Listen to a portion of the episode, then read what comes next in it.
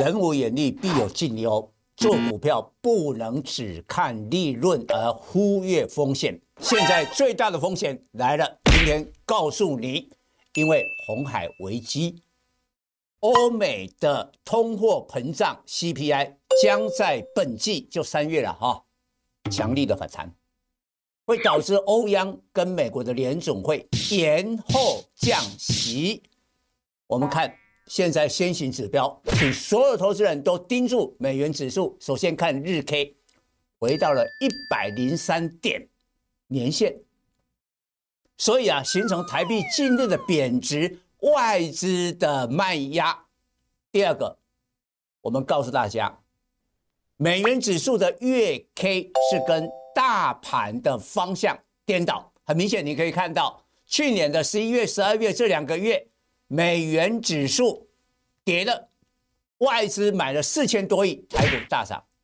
但是现在的一月，请看美元指数是涨的，台股反向跌，外资卖超。所以紧盯美元指数作为台股的先行指标。各位粉丝朋友，大家好，我是蔡明彰，现在是礼拜三盘后的分析。今天盘前就讲过了，台指期的结算，今天恐怕会压低。换句话说，今天并没有反弹的机会。收盘是大跌一百八十五点，掼破了季线，季线大约在一万七千两百点左右，收在一七一六一，量放大哦，三千八百亿。成交量为什么今天明显的放大？因为外资今天卖超七百八十二亿，没有听错哦，卖超了七百多亿。昨天已经卖了四百五十一亿，大家已经吓到了，今天又吓了一次。所以今天不管是自营商或者投信这些内资都转为买超。那我看哦，量放大就是外资杀得凶，内资在护盘。当然也少不了政府基金的护盘，但是粉丝一定会问：那安呢？为什么台股呢选后变脸，跌那么重？我觉得今天呢、我们要告诉大家，真正要找到台股大跌的原因，是外在的环境。现在红海的危机，这不用我多讲，非常的紧张。然后呢，未来几个月会造成通膨的反弹。有一份报告呢，我这个数据提供给粉丝，在一个季度以内，我我们指的就是在三月底哦，欧元区它的 CPI 会增加零点六个百分点，目前是二点九，所以加上去以后就变成了三点五帕。三点五趴的话，欧洲央行不会提前降息，那美国也会一个季度增加了零点二趴的 CPI。美国最新的 CPI 是三点四趴，加个零点二就三点六趴。我问大家，假如物价是三点五、三点六趴的话，你认为 ECB 跟 FED 会降息吗？不会，不会在三月二十号降息。最快最快都要到五月一号，联总会才会降息。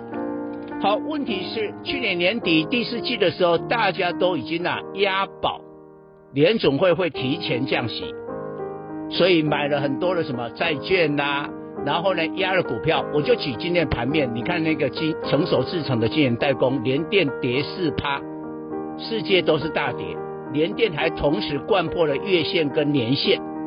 为什么？你去看去年那些高股息 ETF 是不是重压在年底重压联电重压世界先进？现在没办法提前降息啊？成熟制成的需求会出现吗？不会啊，不会啊。所以今天只有勉强只有台积电在这个撑盘啊。那当然要看明天礼拜四呢台积电的法说啊，哦，希望它不要有什么这个风吹草动。第二个，你看。金控，不管是富邦金、国泰金，今天都大跌，国泰金还破底。为什么？也太多的法人去押宝提前降息，买了很多的金融股，这个就是证据了。所以啊，你想这个盘呢、啊，要等到什么？有等到了最先行的指标，我今天提供给大家，大家面对这个盘势也不要过度的紧张。但是我们刚才找到跌的原因，就是提前降息落空。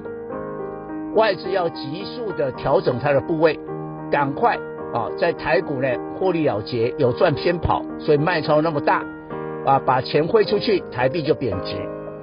但是另外一个重点，我们建议大家观察先行指标是美元指数，美元指数现在一百零三点，回到了年线，回到年线就是美元反弹哦。然后呢，从美元指数的月 K 月线的结构来看。它跟台股的方向是颠倒的。我们就以最近的例子来讲，去年的十一月、十二月，美元指数那两个月是跌的，一跌台股就强力反弹，甚至一个月就涨了一千点，外资就大幅买超了四千多亿。